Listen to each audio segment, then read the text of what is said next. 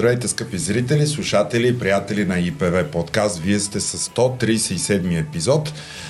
Преди да представя нашия гост и темите, за които ще говорим, искам да направя поредния анонс към всички. Станете наш абонат на канала, коментирайте по време на това, което чувате.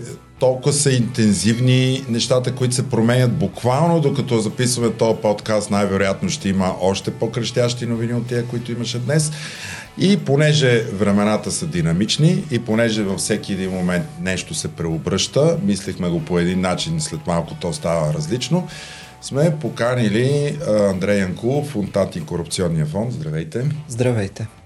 Добър ден. С мен ще бъде и Велислав Величков. Здравей. И така, господин Янкулов, тази седмица, като че ли е седмицата на АКФ, но защото вие имате представяне на годишен доклад, имахте анонс за едно голямо интервю с Любена Павлова, която ще говорим буквално след малко. Но и днес има новини с а, един такъв ваш а, участник в а, ваше видео или пресконференция за Християн Христос става въпрос, а, което не се осъществи, но ако искате, имахте представяне на годишния доклад, както казахте, и тези две видеа, но да започнем отзад напред. Анонсирате днес видеото с Любена Нинова, а, с Любена Павлова по, ще кажа по пряко евро, еврова, ама не е редно. Какво казва всъщност тя и това до, по-скоро потвърждава или отхвърля това, което ние видяхме в трите епизода на 8-те джуджета? Сега, може би, понеже каза Евро, трябва да кажем, че това е бившата да, съпруга на следователя Петър да, Петров да, Еврото. Да, каже, да. И оттам Значи можем да кажем, че изцяло се потвърждава наличието на тази криминална мрежа за неправомерно влияние по върховете на правосъдието, която ние осветихме преди 3 години с разследването в 4 части 8-те джуджета. А ролята на Любена Петрова, разбира се, сега е трудно установима само на база на нейните и, не, и нечи други сведения. Особено естествено и логично е тя когато говори пред нас, да естествен стремеж да има да намалява своето собствено участие в схемата, но, и, но поне е установено категорично, че тя е бивша съпруга на бившия шеф на столичното следствие Петю Петров, който така беше осветен като ръководителя на тази предполагаема престъпна мрежа. А, това, което тя свидетелства пред нас, беше, че действително в ресторанта 8-те джуджета, този неформален офис на господин Петров, се е извършвала посредническа дейност.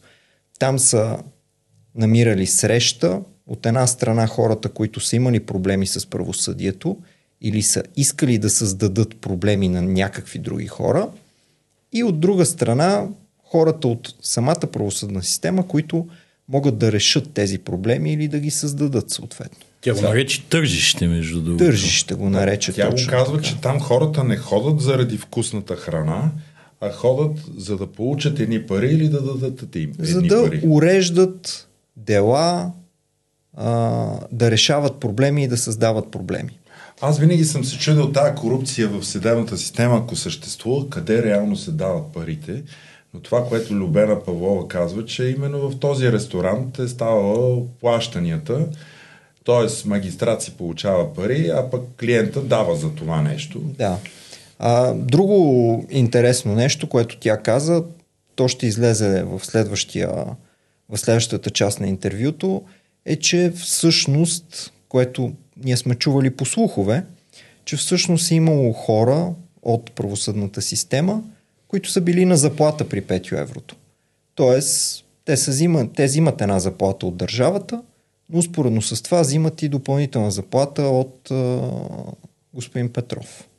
А, сега, а те не... правят срещу тази допълнителна Еми, заплата? Услуги вършат. Изпълняват поръчки, какво да го да вършат правят? услуги. Сега, за, тия поръчки, тя тази заплата пари, не е по договор регистриран в НОИ. Е, да. Значи, когато някой дава пари, ги дава срещу нещо, може би срещу това, което каза Любена Павлова. И корупцията в съдебната система, между другото, това също, което разказа тя, не винаги се изразява в а, даване на пари. Mm-hmm. Значи, и други материални придобивки също, защото тя говори за апартаменти, за коли, но и често обещания за кариерно израстване, реализация на кариерно израстване, а също така и компромати. Някои от магистратите биват натискани по нейните думи, по нейните сведения пред нас, с компромати, които Петров притежава за тях и които активира в необходимия момент. Е, тя говори за някакви видеа. За записи. всякакви подобен от този тип компромати, които съществуват явно в някакъв архив. Така и от... а, който бива използван. В смисъл, за как цели. той се е здобил с тях, Петър Петров, с тези видеа и компромати? Някой очевидно му ги е, е заснемал. Нали, и му ги е дал. Или друга форма и му ги е дал. Или той самия ги е заснемал. Защото имаше един а, така едно сведение в това интервю, където тя каза, че самата тя, поне така излезе от това, което каза, че самата тя участва в такива заснемания. А добре, това са същите, същия архив ли е като този, за който говори а, Борислав Сарафов в последното му участие в 120 минути при Светослав Иванов, където казва, че а, господин Гешев си има архив. Този, частно видеонаблюдение. Частно видеонаблюдение от лицето, кое беше там, бивш служител на МВР. Да. Банков. Банков. Мисля, Стевчо Банков. Стевчо Банков, точно така. А, частно видео. Дали е точно същото, нали, дали се припокриват тук архивите, никой не може да каже, но очевидно, а, както видяхме и тези снимки, които излязоха на Сарафов, а, това са снимки, които очевидно са правени преди излизането на 8-те джуджета видеоразследването на антикорупционния фонд. То е повече от очевидно, защото след като излезе това нещо, те седят отвън нали, на, на терасата на ресторанта, която се намира на тротуара. След като излезе това разследване, няма как да, да седнат по този начин отвън. Така че тези снимки са правени преди това. Mm-hmm. А, виждате колко време по-късно те излизат, за да компрометират в случая Борислав Сарафов. Нали, то е очевидна целта на излизането на тези снимки, той да бъде компрометиран. Не, че нали, очевидно няма за какво, но трябва да се а, отчете този тайминг на излизането на тези фотографии. Три години те са стояли някъде. Нали, никой... а, а, за, а за казуса се говори вече три години. Никой не публикува снимките до сега, когато нали, тръгва това противопоставяне между Сарафов и Гешев. Значи, изводите всеки да си ги прави. Добре, ние очакваме с нетърпение и втората част, където може би тя ще бъде по-конкретна. Виждате ли някаква връзка и припокриване с... Вие имахте, освен 8-те джуджета, там имахте едни видеа, свързани с Яне Янев, където той също обясняваше кой с кого и на кого е човек. Тя потвърждава ли това, което вие вече изнесохте в последните три години? Това сходен е а, сюжета по тези неща. Това, което визирате е другото ни разследване. То беше през 21 година, списък за бърз контрол. Mm-hmm. Разликата между едното и другото всъщност е съществената разлика е, че при 8-те джуджета имаше а, престация. Този, който mm-hmm. е търсил съдействие от 5 еврото, е дал нещо и това води съответно до промяна в фактическото положение на неговите проблеми, нали, които са били с правосъдието или Златанов. И по-скоро той е в графата да създаде проблеми на други хора. А, докато в списъка за бърз контрол там, тъй като хората, които са били а, така, към които се е обърнал въпросния друг посредник, в първата част на видеото говорим си с Господ, могат, може да се види това. А те пък тогава не дават парите, които са им поискани. А, и там всъщност нямаме проследяване на това какво се случва в правосъдната система, когато ти дадеш парите, които се искат за услугата, а, която ти се предлага или ти търсиш. Uh-huh. И просто няма го даването. Но иначе схемата е абсолютно същата и там. Пак има едни посредници, които са свързани с хора от съдебната система и те осигуряват резултат или твърдят, че могат да осигурят такъв резултат, а, който се търси от лице, което има проблеми с правосъдието. Абсолютно същата е, е схемата. Като частен съд нещо, но нелегален. По-скоро наистина посредник. Посредник между съда или цялостно правосъдната система и хората, които имат проблеми с нея или търсят да създадат а, на някой друг такива проблеми. Добре, аз искам да ви попитам, вие ли намерихте Любена и тя се съгласи на интервю или тя потърси вас, защото самата тя беше забъркана в схема с присвояване на фирми и на пари лично участваше в нея, което е наказуемо деяние по наказателния кодекс. Тя търси в момента защита като защитен свидетел и се опитва да прави това или някаква друга цел виждате? Че ние сме търсили нея като основен участник в това цялото нещо, още от самото му публикуване, както и всички други засегнати а, хора, които са били.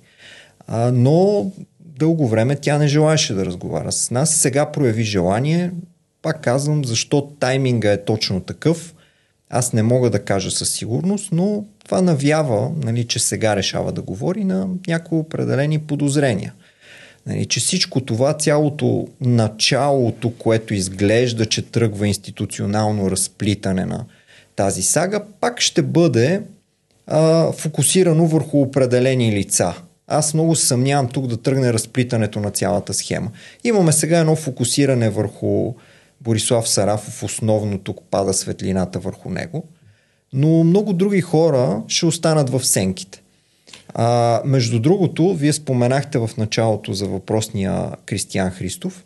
Да, сега ще говорим и за него. Той е също много интересно лице тук в цялата тази история, защото той е подставеното лице, на което се приписват дяловете от групата Дружества и замет за производство на асансьори на баща и син Златанови, които са всъщност спорещите страни. Mm-hmm.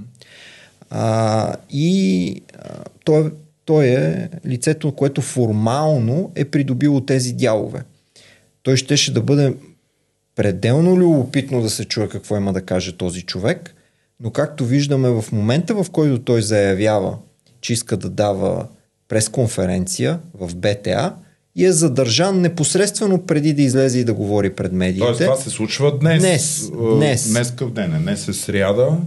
31 май. 31 май. Два часа преди ние да започнем. Заявява, да че ще дава пресконференция, ще разказва много интересни неща от кухнята на казуса 8-те джуджета, защото и той е пряк участник, както Любена Павлова, обаче е задържан и не може да сподели това. И сега като е задържан или там отведен е някъде на разпит, задържан ли е, арестуван ли е, аз не знам, но това, което се е случило е, че са го отвели полицаи преди да влезе в а, сградата на БТА и да дава пресконференция. Тоест, нали, запушили са му устата. Така е, да вие сте биш магистрат, това законно ли е? Чисто е, ако, обяв... еми, ако обявен за издирване, например, а, ли е бил ами аз не знам дали е обявен. А има ли заповед за полицейско задържане ами, в другия случай? Не мога да кажа. Аз не знам дали има или няма, но ако е обявен за издирване, нали, полицията е в а, задължението си да го задържи и да го отведе там пред този, който го обявил за издирване. Точно ГДБОП ли ще го издирват?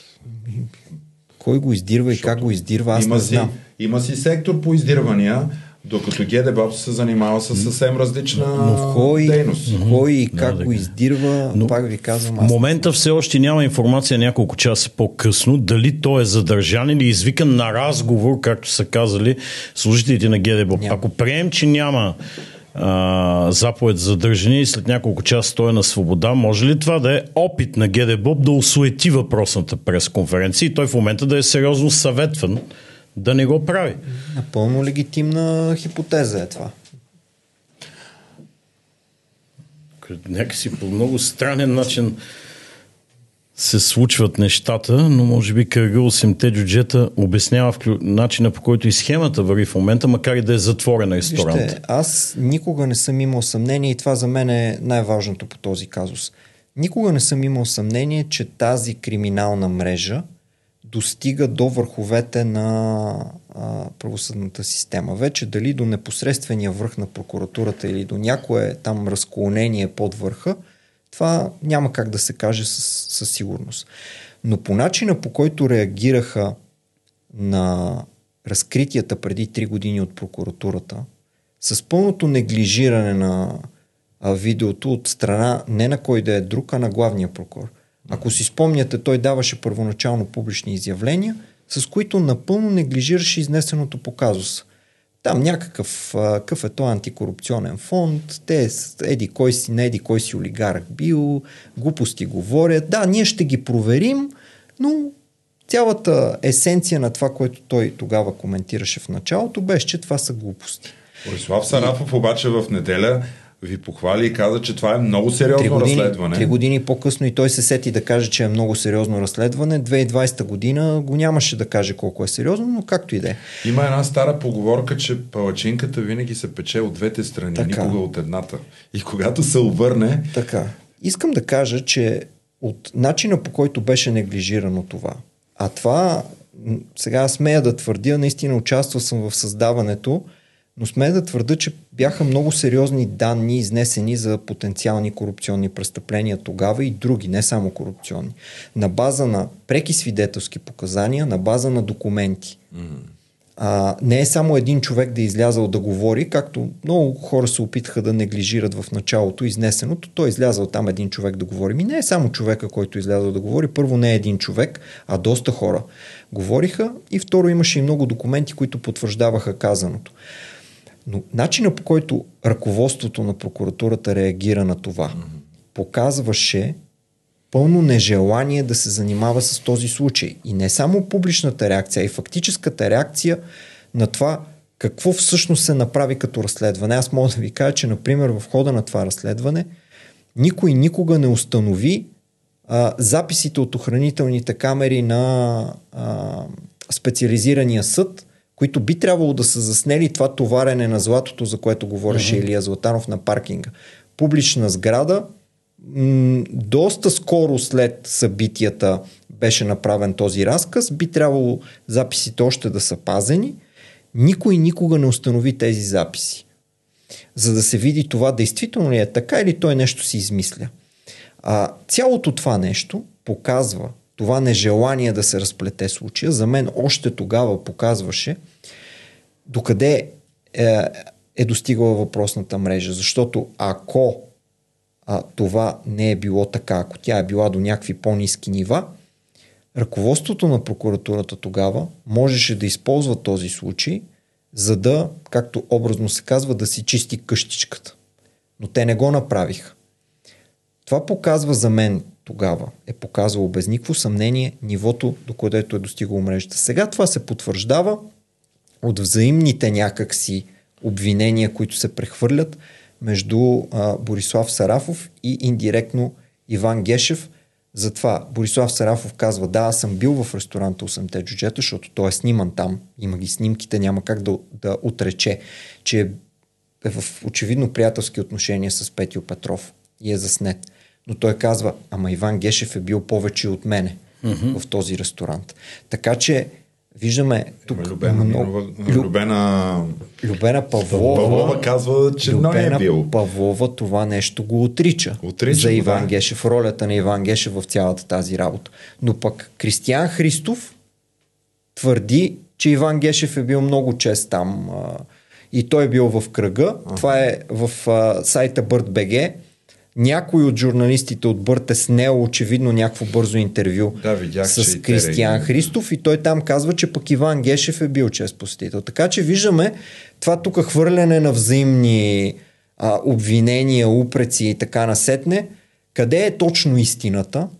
Нали? Ние няма как да знаем. Но има достатъчно показателни факти, от които, пак казвам, може да се направи за мен извод с висока степен на вероятност – за много сериозните нива, до които е достигало това криминално предприятие.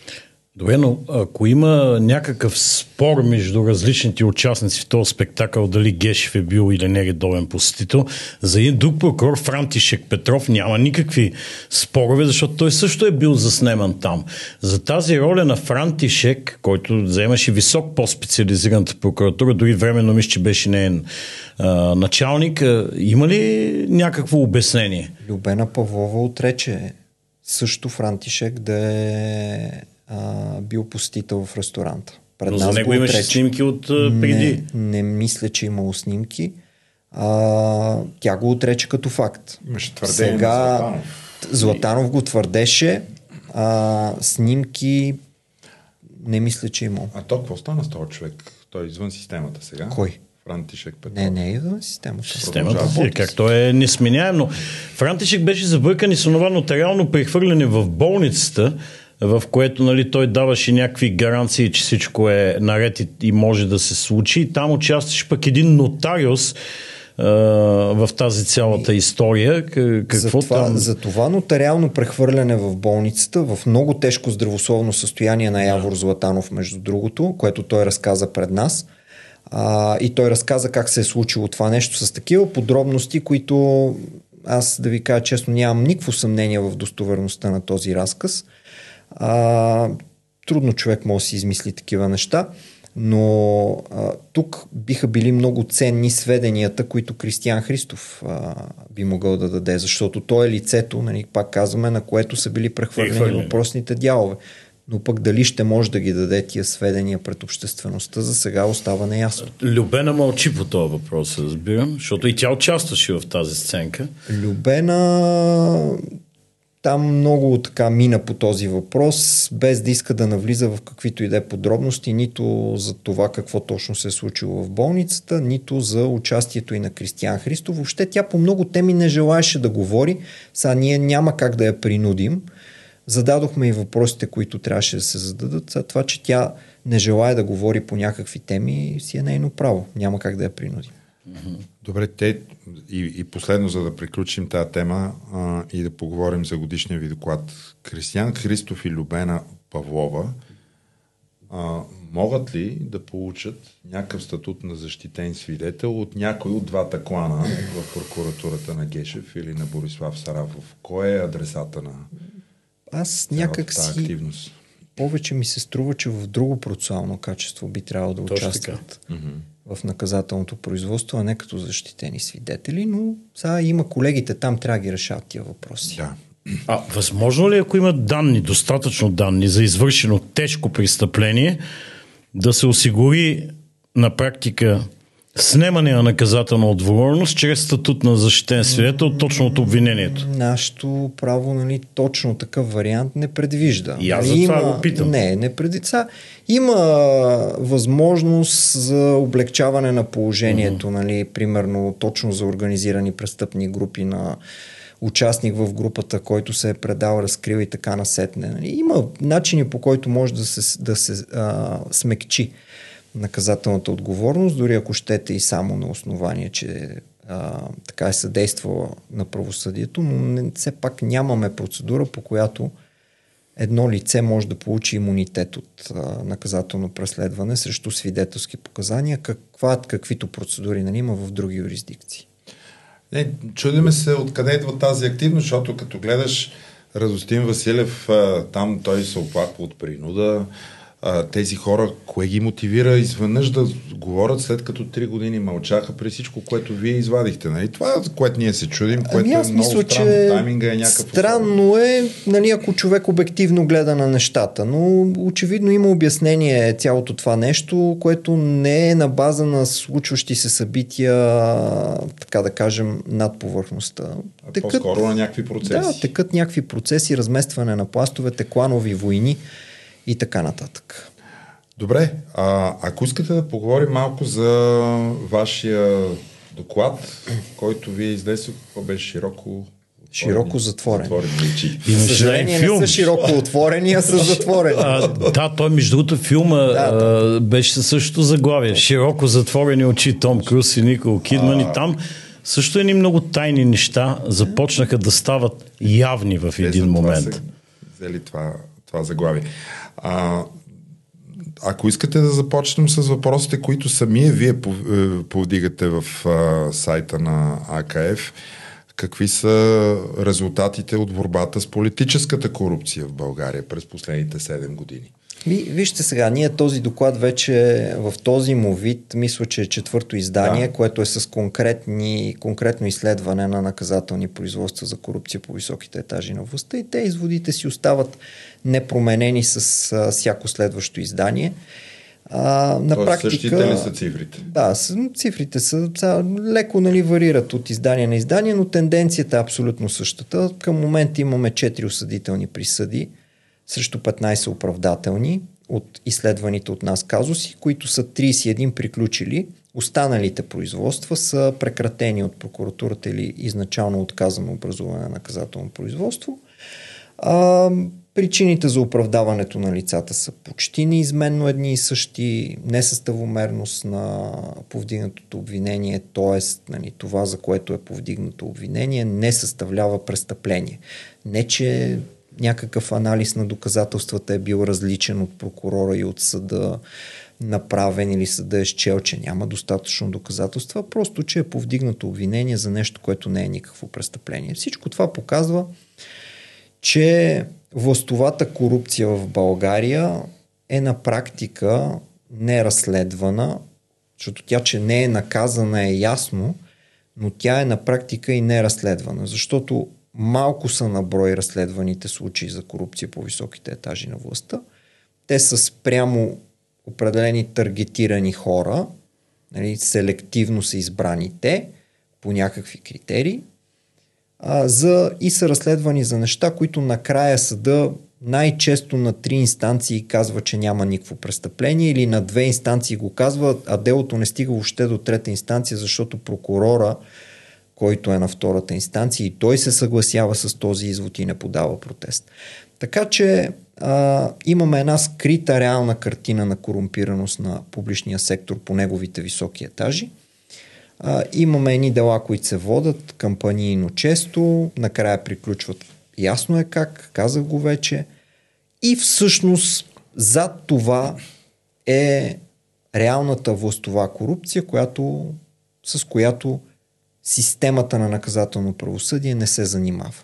Това е основният извод, който може да бъде направен и синтезиран тук в няколко минути. И като говорим за наблюдаваните дела до съдебни производства, как стои въпрос с отказите за образуване спрямо същите категория лица, висшите етажи на властта? Има ли там някаква статистика? Колко са за последните години? Ами, имаме, значи, а, 19 са приключилите оконч, окончателно с присъди, нали, 4 осъдителни, 15 оправдателни, до 31 остават 12, които са прекратени от прокуратурата на досъдебна фаза или изначално е а, отказано изначално образуване отказано. на досъдебно производство. А, сега тук естествено нали, то не може да се каже, че всеки един случай на прекратяване или на отказ от образуване на досъдебно производство е под някаква форма незаконосообразен и това аз не бих се не да го твърда в никакъв случай. Обаче опираме пак до там, че нали, имаме необходимост от външен контрол на тези решения. Сега се въведе възможност за съдебен контрол върху отказа от образуване на досъдебно производство, макар не за всички престъпления, което според мен беше грешка че не е за всички престъпления, а не че се въведе съдебен контрол върху отказа. И при прекратяванията на такива производства, това често са дела, а, от които няма пострадал. Когато няма пострадал, няма кой да инициира съдебното обжалване на прекратяването. Mm-hmm. Няма кой да бъде инициатора на такъв съдебен контрол, макар и в закона да има възможност за съдебна проверка на едно постановление прокурорско за прекратяване, но когато няма пострадал, няма кой да инициира тази съдебна проверка, защото обвиняемия, като му се прекрати делото, особено на реабилитиращо, така нареченото реабилитиращо основание, то той няма и за какво да жали. Но а, когато няма пострадал, няма кой въобще да инициира такъв а това са масово контрол. корупционните престъпления, да, търговия често, с влияние, често, длъжностни. Да, често в такива случаи няма, няма пострадал. Не всички, са от някои има, но при корупционните престъпления това е така не, а, нещо, което се наблюдава сравнително често, че няма пострадал. И стигаме до там, че голяма част от тези прекратявания или откази всъщност не са преминали през никакъв съдебен контрол. Даже по нашите казуси мисля, че нищо не е минало през съдебен контрол. Сега да не казвам така малко на изуст, не го говоря, но а, по спомен така ми се струва. А, Вашите имате преди тези, които тези, антикорупционния фонд следи. Тези, които да, изследваме. Да, те не изследват всички. Ние да, изследваме една извадка на твърдени корупционни престъпления по най-високите етажи на властта. Нашата методология е, как включва... постъпват при вас тези? Как ги избират? Не, ние, ние те не постъпват. Ние на база на публично достъпна информация. Тоест от медиите? А, да, от а, сайтове на съдилищата, които публикуват съдебни mm-hmm. актове а, и така нататък. А, критерия, който ползваме основния за тази извадка е мястото на лицето в системата на държавния апарат. Да. Значи изследваме а, министри, заместник министри, дела срещу министри, заместник министри, а, депутати обаче, които имат някакво по-особено положение в парламента, дали ще са председатели на парламентарни групи или такива по-проминентни депутати, а, председатели на органи в съдебната власт, председатели на държавни агенции. Това, са ни, това ни е таргета. Нали? Това са лицата, делата срещу които анализираме и последяваме. Е, там ли са прословутите дела на трупчета, за които и министър Демерджиев говори, той говори за 90 и няколко. Ами по-интересното е, че и господин Борислав Сарафов, заместник на главния вече, прокурор, вече говори за това. Mm-hmm. Човек, който е от ръководството на прокуратурата в продължение на години. Той не е сега станал зам главен прокурор вчера при господин Гешев. Той беше заместник главен прокурор и ръководител на Националната следствена служба и в мандата на господин Цацаров. Цацаров. А, сега и той признава за наличието на дела на трупчета. Но, да. но в определен тайминг, защото е, разбира се. той преди имаше не само пълно мълчание по този въпрос, но и на пълна подкрепа на действията на главния разбира прокурор и заместниците. Но когато е казано от такова място, Нали, някак си това верифицира нещото, което ние всички сме знали и това сме го коментирали и с вас много пъти и вие сте го коментирали и ние и, и така нататък и много други хора, които следят процесите. Но когато се казва от заместник главен прокурор и ръководителя на Националната следствена служба, когато той потвърждава това, значи очевидно тук имаме една доста сериозна степен на верификация. Да, между другото, между тези наказателни производства има много такива, които и това сме го описвали в доклада не веднъж, поне едно от тези производства. Има много такива, които имат едно необяснимо забавяне във времето. Дали с самото образуване на наказателното производство, което, примерно, данните за това потенциално корупционно престъпление, което ще се разследва, са били явни в някакъв момент. Те са публично известни коментирани са в а, обществеността, че такова потенциално корупционно престъпление може да, да е извърши. Прокуратурата обаче ги е неглижирала mm. в този момент. Години по-късно тя се сеща и започва производство. Това е ед, едното необяснимо забавяне. Едната форма на необяснимо забавяне. Другата форма на необяснимо забавяне е започва производството, шумно, примерно с да. пресконференция или някое лице бъде, бива привлечено като обвиняем с прес-съобщение на прокуратурата, еди кой си е привлечен за еди какво си престъпление. Имаше и цял кръг момент, от бизнесмени, такива даже така, задържани преди две години. И от този момент нататък стоп. Стоп. Никой не разбира какво става с това дело и години, примерно по-късно, се внася някакъв обвинителен акт или нещо такова се случва, или примерно делото е тихомълком прекратено, за така, което така. пак никой не разбира. Това е. Тоест шумно начало, тих и безславен край. Тих и безславен край след дълго туп, тупане на топката. Добре, сега едно такова дело обаче слезе от трупчета. Случайно или не, това е най-наситения с събития около съдебната система май месец за всичките 30 години на прехода. Само ако някой ден някой летопис опише какво се случи за 30 години в съдебната система и в политическата система, това е готово за роман или филм. Но все пак, едно дело слезе от трупчета вчера, или по-точно преди седмица с изявление на главния прокурор на нарочна пресконференция. Вчера бе обявено, че Софийска градска прокуратура предлага на главния прокурор да поиска имунитета на бившия премьер Бойко Борисов. И това е едно от делата с необяснимо забавене, започнало преди повече от 3 години, като досъдебно производство. Барселона Гейт непрекратено чак се преводи, съдебни поръчки от Кипър, експертизи. Последно се чучи до края на септември ще се работи по това производство, но вече явно прокуратурата е готова да привлече обвиняем и то не кой да е. Вие сега това на какво го отдавате? на внезапно събудилия се прокурорски катарзис или на политическите процеси в държавата? Вижте сега, нали, ние няма как да знаем какво има събрано по делото. Деце вика, доказателства по него може да има още при две години събрани достатъчно, но никой да не е пристъпил към привличане на там съответното лице в качеството на обвиняем. А може и сега да няма достатъчно доказателства, когато се иска а, снемането на този имунитет. Проблема е, че ние наистина не знаем обективно какво има в кориците на това дело. Обаче, като гледаме, пак казвам, тайминга нали, на събитията, а, няма как, просто няма как да не остане убеждението, че това е някакъв политически мотивиран акт в случая.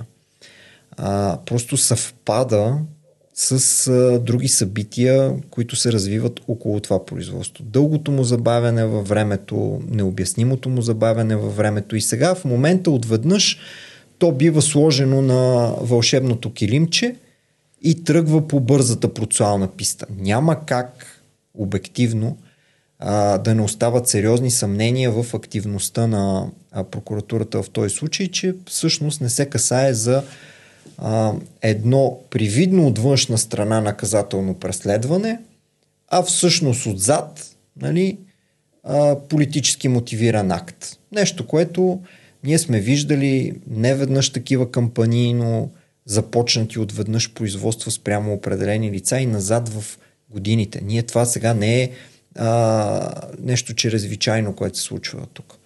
Имаше преди, ако си спомняте, срещу Цветан Цветанов, така отведнъж тръгнаха едни дела срещу него, малко след като Пеевски го плашеше от а, парламентарната трибуна. Отведнъж тръгнаха едни дела срещу него. След това е, е така пак тръгнаха едни множество дела срещу а, бившите министри от реформаторския блок, след като правителството тогава се разтури.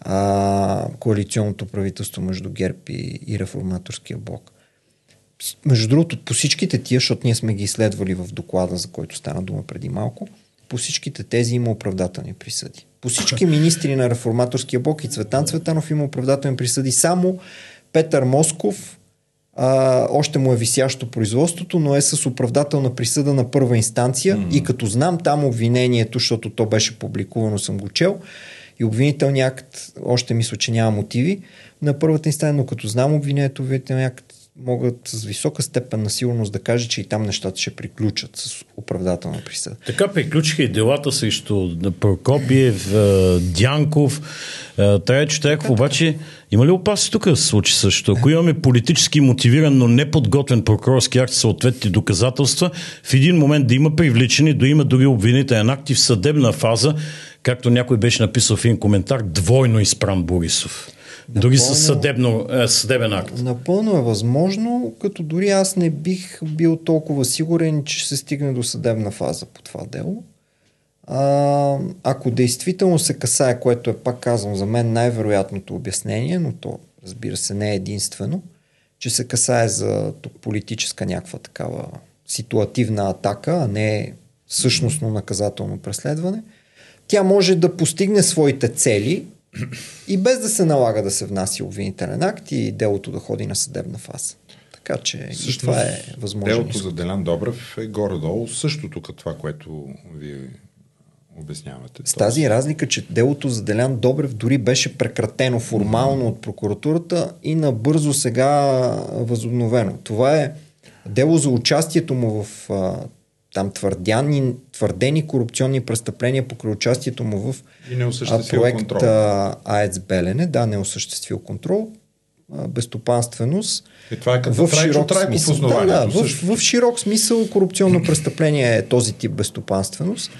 А, но въпросът е, че там беше прекратено дори делото. А между другото, преди да бъде прекратено, много странно Делян Добрев беше изпаднал от останалите обвиняеми по делото АЕЦ Белене, срещу които беше внесен обвинителен акт. Не, че нещо стана от този обвинителен акт, но беше внесен поне обвинителен акт срещу някой от обвиняемите, а Делян Добрев така тихомълком беше изпаднал от тези обвиняеми. Забравиха лекичко, прекратено делото срещу него, сега отведнъж се възобновява. Значи, е, мисля, че повече очевидно, повече от очевидно е, че тук се касае за действия, които някак си нямат нищо общо с правото. Е, защо тогава активират? Те имат ли право въобще, без да е минал съдебен контрол, сами да си възобновяват прекратеното? Имат. Ако няма нови факти и обстоятелства? Имат. А, имат. Единствено не могат да го възобновят, т.е. да отменят прекратяването по реда на служебния контрол, ако то е преминало съдебен контрол и е било потвърдено от съд. Тогава mm-hmm. не може прокурор го разстоящ да го отмени. Но ако не е преминало през съдебен контрол, прокурорските постановления винаги могат да бъдат служебно отменени от горестоящи прокурори, ако Както не са се случи с делото с килчетата. Същата работа. Да. Дори да стигне до Върховна касационна прокуратура да е потвърдено прекратително постановление, може ли пак да бъде възобновено? Ма това е фигурата на вечния обвиняем. Тогава. Може да бъде. Еми, значи, вечният обвиняем, ако е бил обвиняем, нали, това е един процесуален способ да иска съдебен контрол върху прекратяването, когато е срещу него, за да се потвърди от съд и да не може да се стига до там. Добре, понеже е, напредваме с времето, остава само да ви питам, във вашия доклад е, установявате ли, т.е. има ли случаи на установен конфликт на интереси на високопоставени лица в политическата иерархия? По линия на дейността на антикорупционната комисия, там съвсем спокойно можем да кажем, че този орган не показва Почива. никаква активност по високи етажи на властта. Никаква А активност. каква е според вас причината?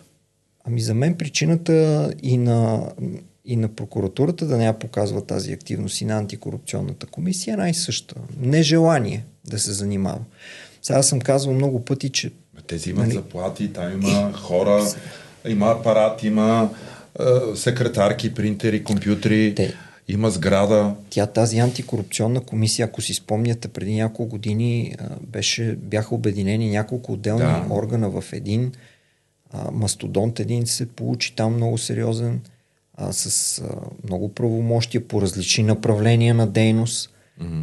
Там, е, там са процедурите по отнемане на противозаконно придобитото имущество, конфликта на интереси, декларациите, които се подават от а, държавните служители на висши държавни длъжности.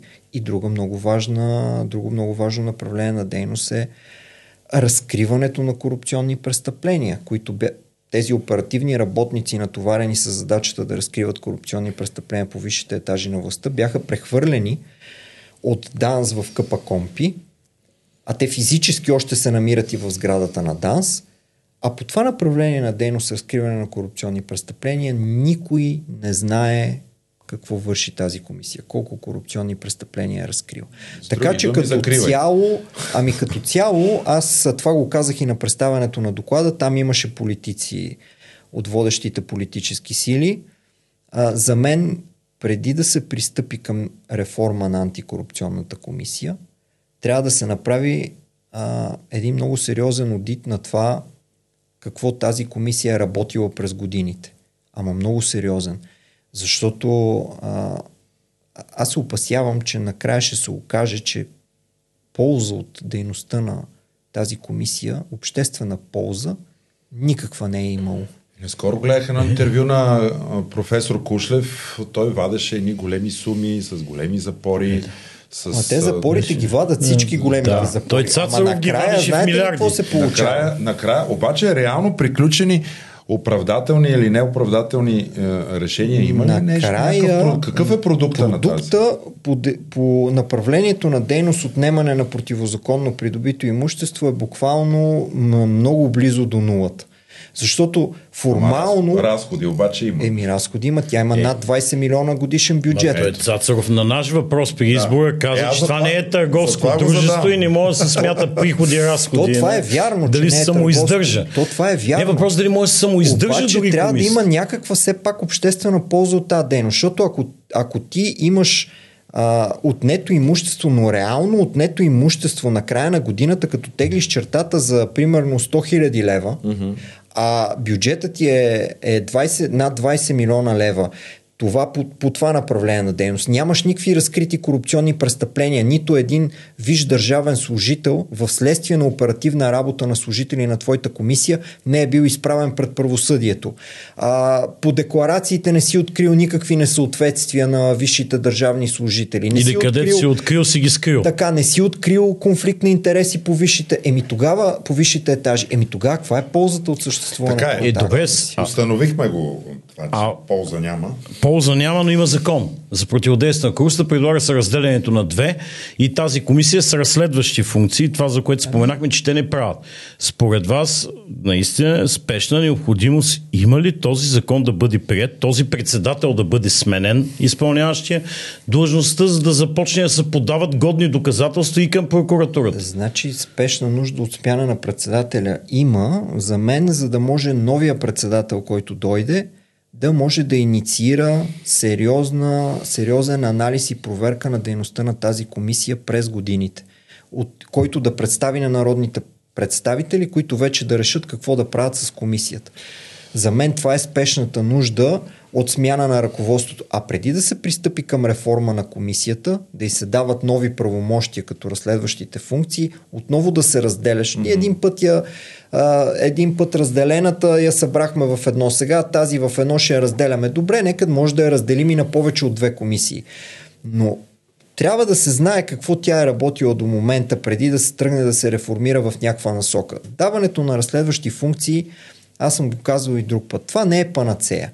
Разследващия орган, какъвто и да е, в така както е ситуиран нашия наказателен процес, той не може да реши проблемите на, системата на наказателно правосъдие сам по себе си разследващи орган, колкото и да са кадърни тия разследващи органи, каквито и големи професионалисти да са, а те такива, те първа от нулата в тази комисия, ако тръгнат да се създават, първите резултати ще дойдат незнайно кога. Ако не тръгнат да се създават, те трябва да бъдат трансферирани от Министерство на вътрешните работи. Ако ще ги местим от Министерство на вътрешните работи в тази комисия, защо не си действат от, от мястото си на служители в Министерство на вътрешните работи, кой ги спира да осъществяват разследвания.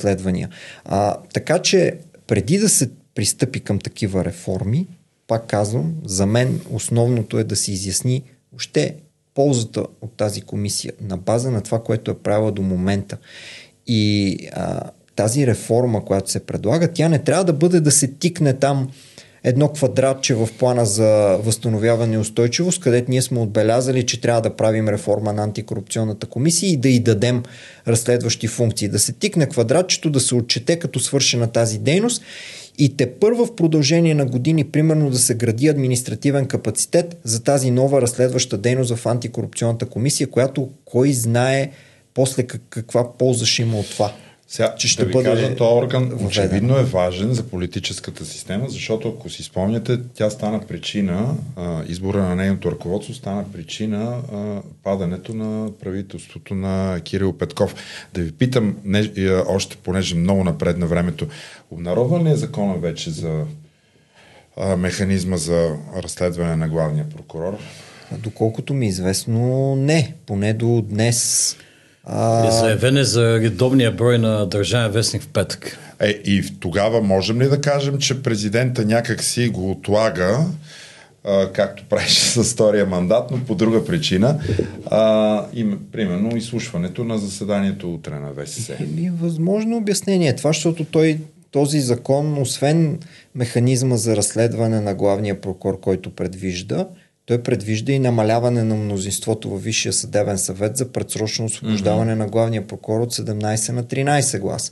И това влиза и ще бъде относимо и към сега действащата процедура. Ясно. Това е съществия момент тук.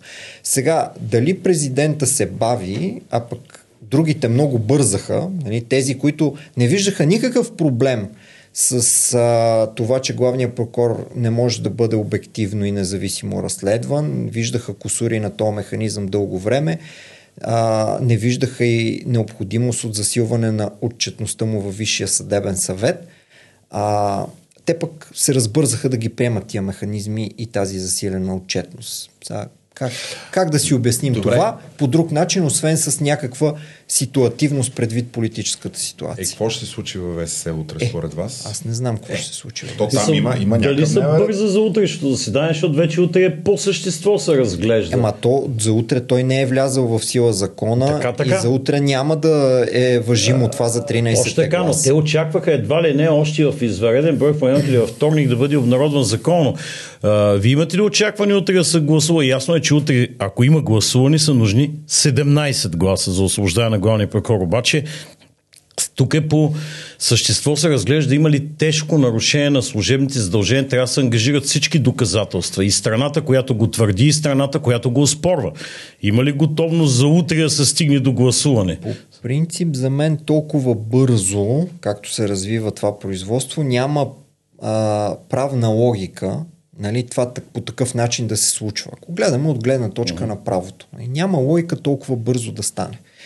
А, сега какво ще стане във Висшия съдебен съвет, аз не мога да, не мога да се ангажирам. Тук има един интересен въпрос, питането на а, главния прокурор до Конституционния съд. Ако примерно мине някакво гласуване утре или не мине, но не бъде успешно, а Конституционният съд произведе заседание по допустимост и каже, че е допустимо искането на главния въпрос въпросите, дали този Висш съдебен съвет си стекал преди 7 месеца мандат, може да гледа това искане, това ще спре ли процедурата по второто искане, също внесено за уронване престижа на съдебната власт? И решение, което Висшия съдебен съвет трябва да вземе дали подлежи на спиране тогава процедурата или не подлежи. Нали? Отново топката остава от тях. А какво те ще решат?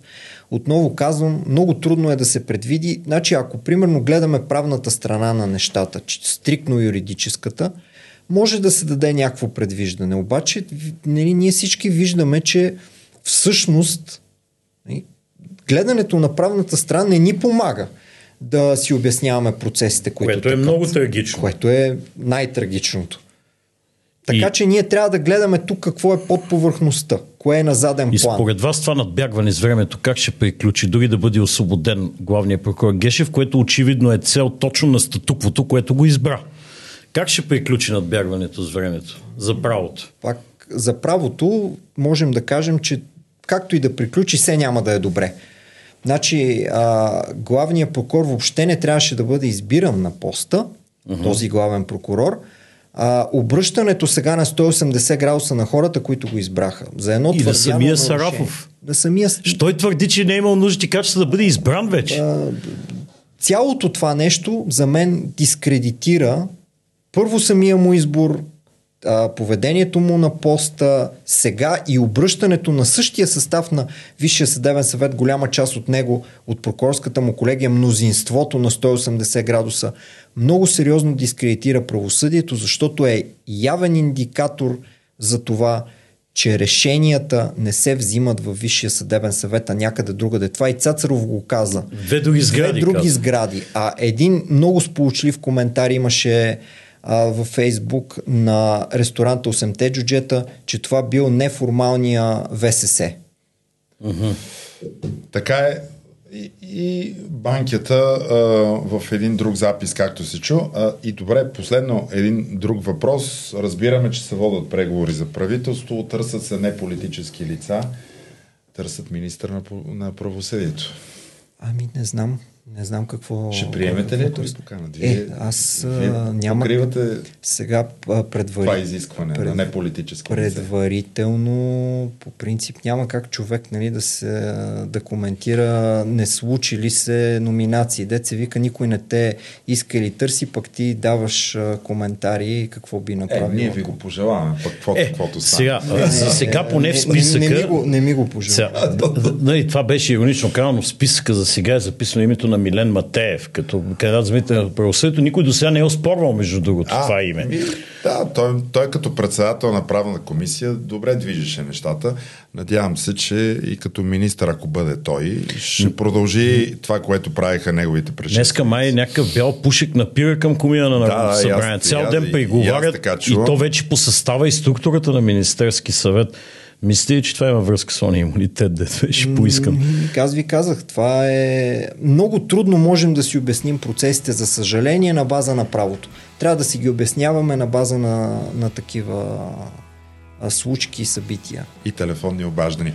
Добре, благодаря ви много за вашето участие. Беше изключително интересно. А вие, приятели, продължавайте да ни гледате, станете наши абонати, коментирайте. Изключително важно е какво мислите. Материята може да е трудна, но тя е интересна, тя ни засяга лично и заради това е нужно да чуем и вашия глас. Какъв е? Може да го направите в коментар, лайк, дислайк във всички социални мрежи. А, слушайте ни в а, аудиоплатформите, всички подкаст платформи, а може да ни подкрепите чрез дарение и как става това. Може да получите, да получите информация под епизода. Останете с нас до следващия път с интересни гости и теми. Благодаря ви! thank you